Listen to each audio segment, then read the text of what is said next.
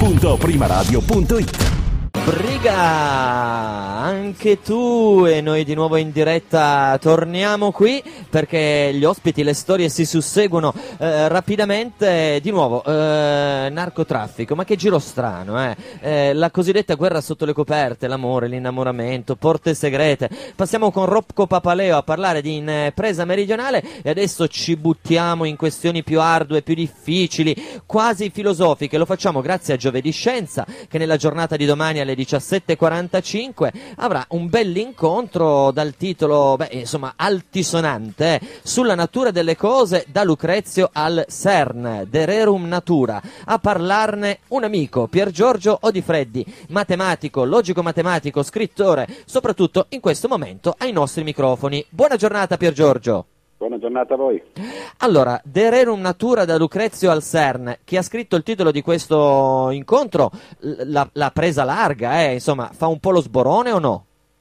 Ma eh, io naturalmente non sono responsabile dei titoli come sempre succede anche sui giornali, no? quelle sono cose redazionali, però eh, non è completamente campata eh, in aria perché eh, in realtà eh, uno degli aspetti più interessanti dell'opera di Lucrezio, e poi magari ne parleremo più eh, diffusamente, è proprio il fatto che nonostante si tratti di un poema e quindi un'opera letteraria e nonostante sia un'opera di duemila anni fa, in realtà è un lavoro visionario e molte delle cose che Lucrezio scrive sono eh, perfettamente leggibili o perlomeno a volte anche interpretabili come anticipazione di cose che poi la scienza ha ritrovato eh, negli ultimi secoli. Addirittura, tanto per fare un esempio e avvicinarci per l'appunto subito al CERN, eh, in realtà Lucrezio addirittura intravede l'idea dei buchi neri e dà proprio la definizione esatta del buco nero, cioè una concentrazione di materia tale che così concentrata appunto che nemmeno la luce può fuoriuscire da essa. E questa è proprio la definizione che poi nel Settecento fu data dei buchi neri, che poi furono studiati in realtà con, con la relatività generale nello scorso secolo. E non è sorprendente di nuovo perché in realtà eh, Lucrezio ai suoi tempi era eh, un, un, poeta e eh, un filosofo sui generis, eh, era in realtà eh, il membro di una piccola comunità di tre o quattro persone che era partita con Leucippo molti secoli prima di lui, eh, il discepolo di Leucippo che era Democrito, che tutti conoscono come l'iniziatore o l'inventore il, dell'atomismo. Il nostro Lucrezio però, eh, se fosse stato uno studente di scuola, sarebbe stato anche un po' un bravo copione. Eh. Beh, Copione in realtà lui lo dice chiaramente, no? lui era un letterato, era quello che oggi si chiamerebbe un divulgatore, cioè certamente non Piero è, Angela. Piero Angela. Beh, un Piero Angela, beh, oddio, sì, sì, comunque no, eh, quella è l'idea, cioè non era lui che si inventava eh, queste, queste, idee, lui le prendeva, le prendeva da, eh, dalla filosofia epicurea, che però era una filosofia greca, ovviamente, di qualche secolo prima, e questo tra l'altro abbiamo ormai citato i quattro personaggi che, eh, che, ai quali alludevo prima, cioè Leucippo, Democrito, Epicuro e Lucrezio, per molti secoli, per millenni, furono gli unici quattro che in realtà difendevano questa strana teoria che era l'atomismo, l'idea che la materia sia costituita di mattoni, di blocchi fondamentali che sono appunto gli atomi e questi blocchi ovviamente sono indivisibili, come dice la parola atomos, e eh, poiché sono indivisibili tra di loro c'è il vuoto. Questa era ovviamente una grande eresia, pensare che ci potesse essere il vuoto in natura, un'eresia che poi in realtà eh, fu superata soltanto verso poi il 1600, no? con Torricelli per esempio i suoi esperimenti no? e così via. Scusami. Come, come in realtà era molto avanti avanti sui suoi tempi. Scusami la domanda poco scientifica. Eh, la, sull'esistenza del vuoto sono più forti le tesi di Lucrezio e degli atomisti oppure sentir parlare qualcuno che va in televisione?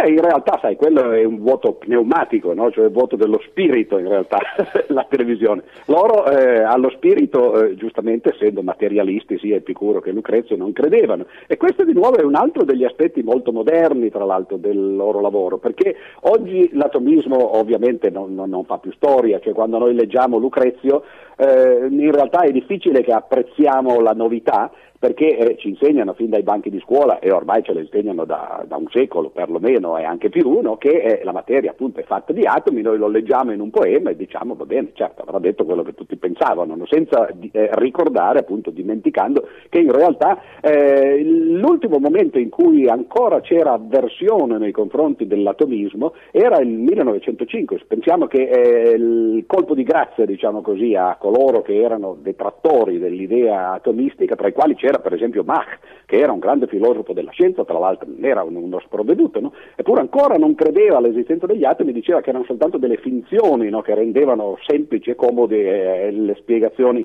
del mondo microscopico. E fu poi la tesi di, di laurea di, di, Einstein che, eh, calcolando in una maniera eh, particolare il numero di Avogadro, alla fine convinse tutti, no? però sono passati solo 110 anni, quindi l'atomismo è una novità, ma non per noi che ormai lo impariamo alle scuole. Ma per esempio la negazione definizione dello spirito per l'appunto, no? del pneuma al quale alludevo col vuoto pneumatico, beh questa è una cosa che ancora fa discutere al giorno d'oggi gli scienziati cognitivi, per esempio, si è ancora divisi tra coloro che pensano che eh, cartesianamente no? che ci siano un corpo materiale e una mente, diciamo così, no? eh, spirituale e smaterializzata, e coloro invece che pensano che eh, in realtà tutti i concetti che si riferiscono a mente, spirito, coscienza, anima, eccetera, non sono altro che quello che, che si chiama in gergo un epifenomeno, cioè derivano dalla materia e dall'organizzazione della materia. Beh, questa è la posizione appunto degli eh, epicurei e in particolare di Lucrezio.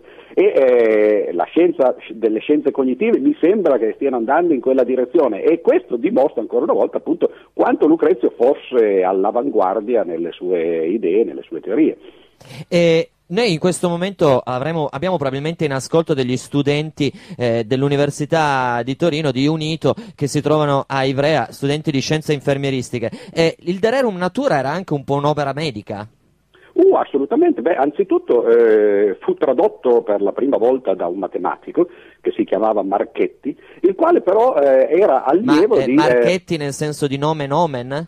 Sì, sì, sì, sì di, di, di, cognome, no? si chiamava Marchetti e eh, fu la prima traduzione che ovviamente fu avversata dalla Chiesa e eh, lui la fece per 50 anni, non poté eh, pubblicarla, fu poi pubblicata all'estero naturalmente, no? immediatamente messa all'indice, eccetera, siamo nel Settecento. Ma Marchetti era allievo di un famoso medico eh, dell'epoca e Lucrezio nelle ultime parti del suo libro, nel sesto libro, parla appunto delle malattie e di una visione di nuovo che all'epoca era completamente, eh, eh, come dire, rivoluzionaria, no? considerare cioè le malattie non come eh, il castigo divino, come ancora a volte oggi no? eh, le, le, le, si considera, e la stessa cosa anche per le tragedie diciamo così, della natura, le eruzioni vulcaniche, gli tsunami, eccetera, non come appunto castighi divini, bensì come eh, risultato di meccanismi completamente materiali e in questo caso eh, l'idea che ci fossero eh, degli enti che contaminavano. Il libro si chiude tra l'altro con una grandiosa scena scena che è la peste di Atene e eh, la peste appunto lui la descrive dicendo beh è partita appunto dal Medio Oriente, dall'Egitto, no? poi c'è stata questa nuvola, naturalmente le immagini sono in parte poetiche e in parte ovviamente ancora poco scientifiche. Beh, tra l'altro ricordiamolo, il, il Dererum Natura è scritto in versi.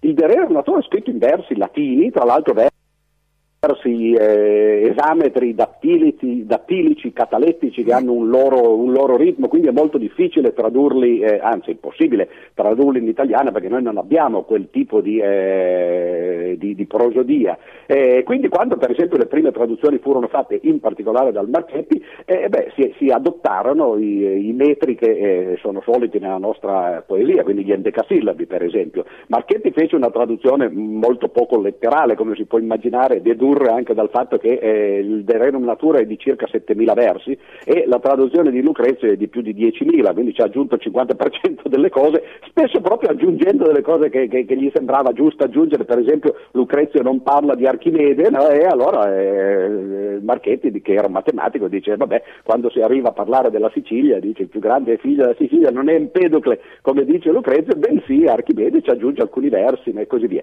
Però la mia traduzione in realtà non è una traduzione è ancora più libera, è una traduzione in prosa, anche perché eh, oggi la poesia non è più il nostro linguaggio quotidiano, i poeti sono un po' eh, messi ai margine, eh, volenti o nolenti, eh, noi non siamo abituati come erano Dante e Cavalcante a scambiarci messaggetti no, in rima, no, come avrebbero fatto oggi con eh, gli sms e come facevano invece all'epoca. Quindi no, con, eh, vorresti, con fare vorresti fare una traduzione per emoticons?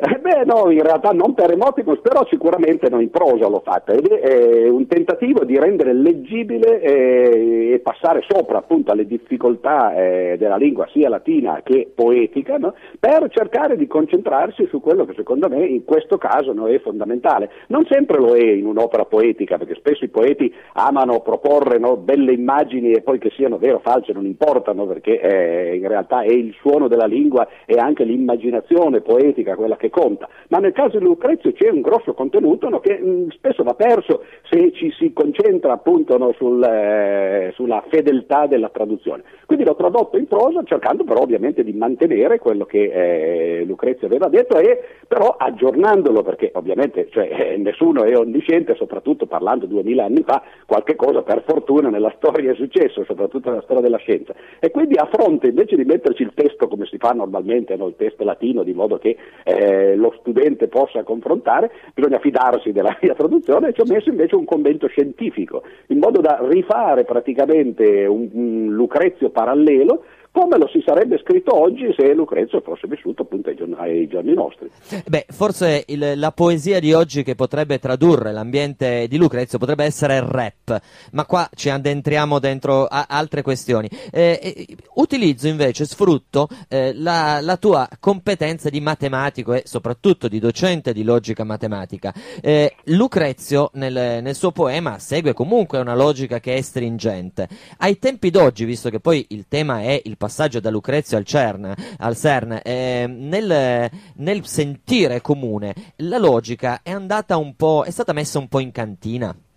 Beh, assolutamente, anzi c'è un, un, mondo che vive in maniera illogica e sicuramente il nostro e, e, i poveri logici, coloro che hanno dedicato la vita allo studio e alla diffusione della logica, dico poveri perché in realtà ci sono anch'io tra essi, beh certamente hanno vita dura, la, la logica non, non, fa tanto parte di questo mondo no, ovviamente, o meglio fa parte della sua struttura eh, astratta, matematica, che poi si riflette ovviamente nelle leggi di natura, eh, non soltanto quelle preconizzate da Lucrezio, ma soprattutto quelle poi scoperte dalla, dalla fisica, dalla chimica, dalla biologia dei, eh, dei, giorni nostri. Però certamente di logica manchiamo parecchio no? e quindi sarebbe bene che la studiassimo e la praticassimo un po' di più. Ma eh, di, di, questo, nei giorni d'oggi, eh, in, quali dei principi della logica è più in crisi? Quello di identità, esempio, quello di non contraddizione, il sillogismo? Sì, quello di non contraddizione è, ma naturalmente fin dall'antichità questo, no? perché ci sono intere categorie di persone, dai politici a, a quelli per esempio che, che, stanno da quell'altra parte del microfono, in questo caso i preti per esempio, no? gli avvocati, no? eccetera, i quali spesso... Eh, guarda, che se, guarda, che se, apri una querella io ti accompagno.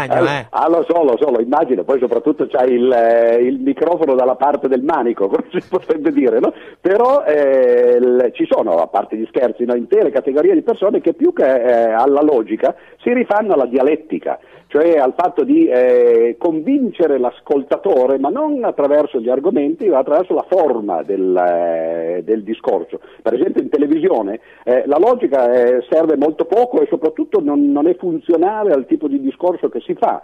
Quindi è molto difficile andare ad esempio in programmi televisivi, anche con tutta la buona volontà del conduttore per esempio o dei partecipanti, perché eh, ci si lascia trascinare dal, eh, dal, discorso e ovviamente si usano più argomenti che a prima vista possono sembrare convincenti che non quelli che poi lo sono veramente. E quindi i discorsi logici sono, sono il, complicati, il paradiso, farli nel privato della propria mente. Eh, no? Il paradiso del verosimile.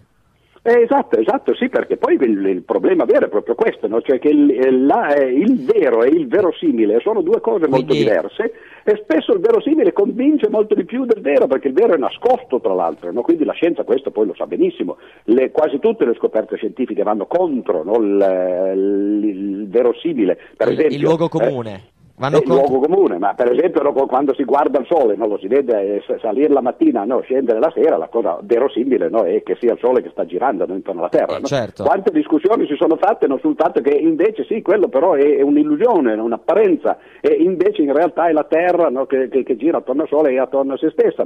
E la scienza è tutta così, pensiamo all'evoluzionismo ad esempio, quando uno eh, eh, ovviamente potrebbe immaginare che ai propri discendenti eh, trasmette i caratteri acquisiti durante la vita. No? E ancora Darwin, tra l'altro, no? eh, non solo Lamarck, eh, di cui tutti sanno che aveva questa idea, ma anche Darwin in realtà non l'aveva mica ancora superata no? in questo. E l'evoluzionismo invece ci dice no, in realtà non è così, non è che si trasmettono i caratteri acquisiti, non è che la giraffa continua ad allungare il suo collo e piano piano diventa più lungo e così prende le, le, le foglie eh, in alto sugli alberi, bensì ci sono delle mutazioni casuali che poi vengono selezionate dal, eh, appunto nel processo di selezione naturale. Sono tutte cose che sono sono controintuitive, sono vere ma non verosimili e ovviamente, soprattutto parlavamo appunto dei dibattiti no, e del, eh, diciamo discorsi che si fanno in pubblico e poiché eh, c'è poco tempo e poi eh, soprattutto no, eh, si fanno argomenti veloci e il verosimile è quello che impera e dunque non la logica ma la dialettica. Quindi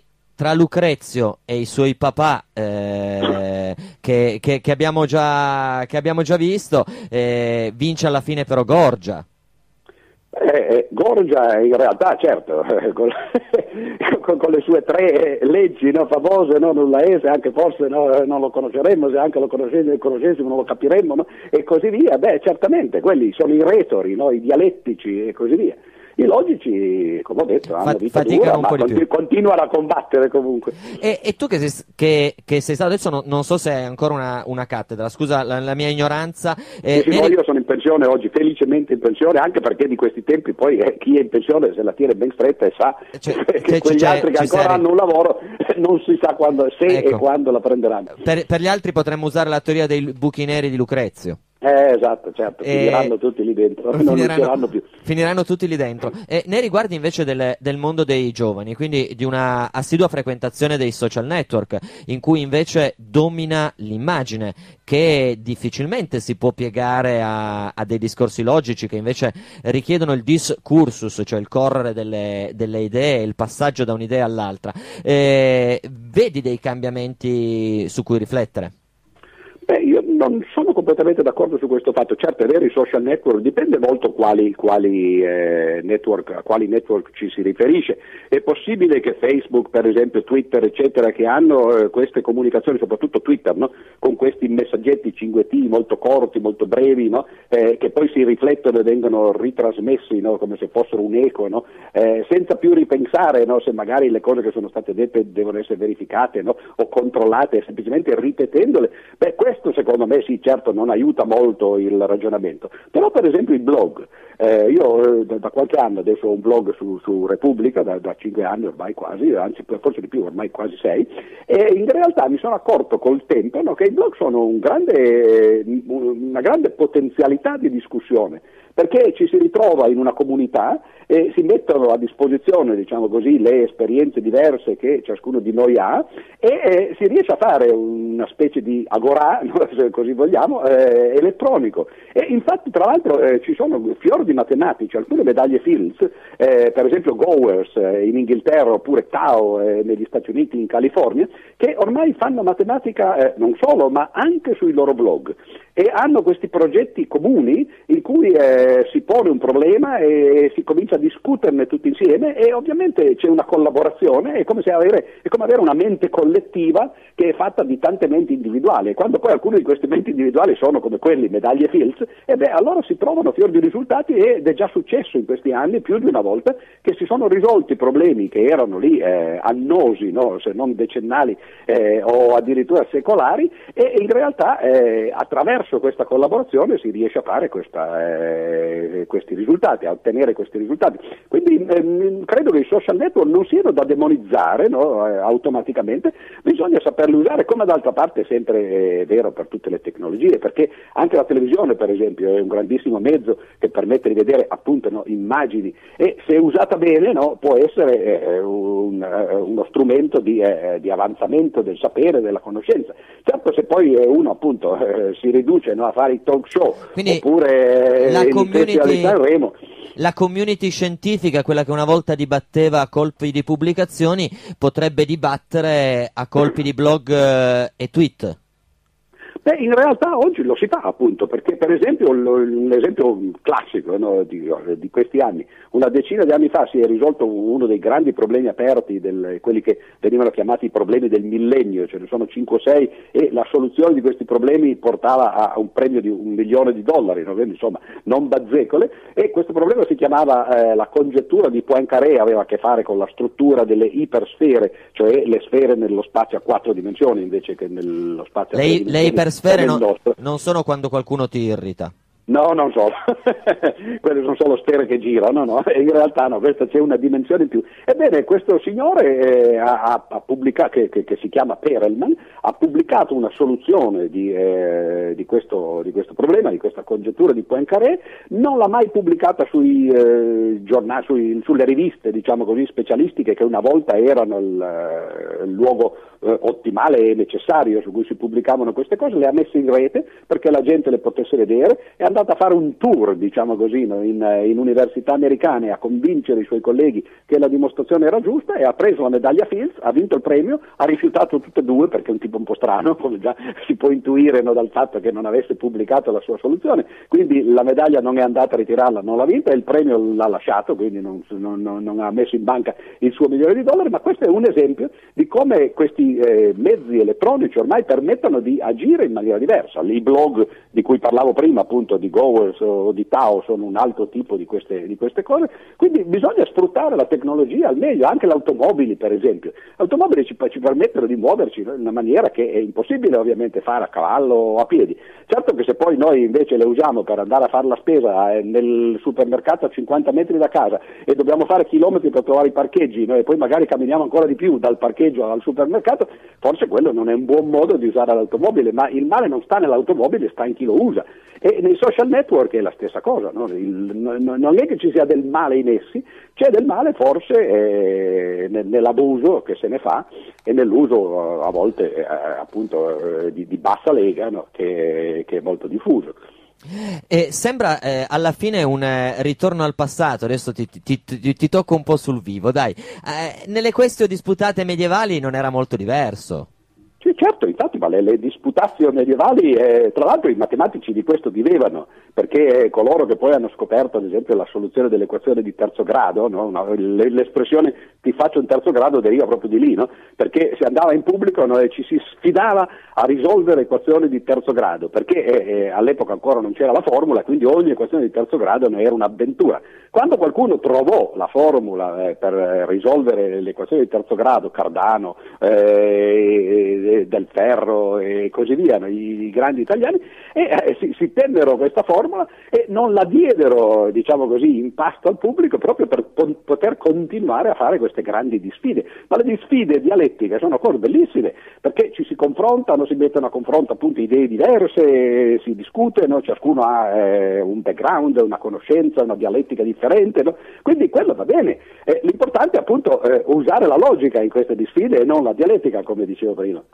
Allora, Pier Giorgio, noi ti ringraziamo. Come vedi, in radio siamo riusciti ad avere un tempo in cui far sciogliere, sciogliere le briglie alla, alla, logica e al racconto. L'appuntamento. Eh, no, ma grazie a te. L'appuntamento è per domani sera 17.45 sulla natura delle cose da Lucrezio al CERN. Ovviamente, lettura, commento e disquisizione di Pier Giorgio Di Freddi. Grazie, Pier Giorgio. Una buona giornata. Buona giornata a voi, Arvide.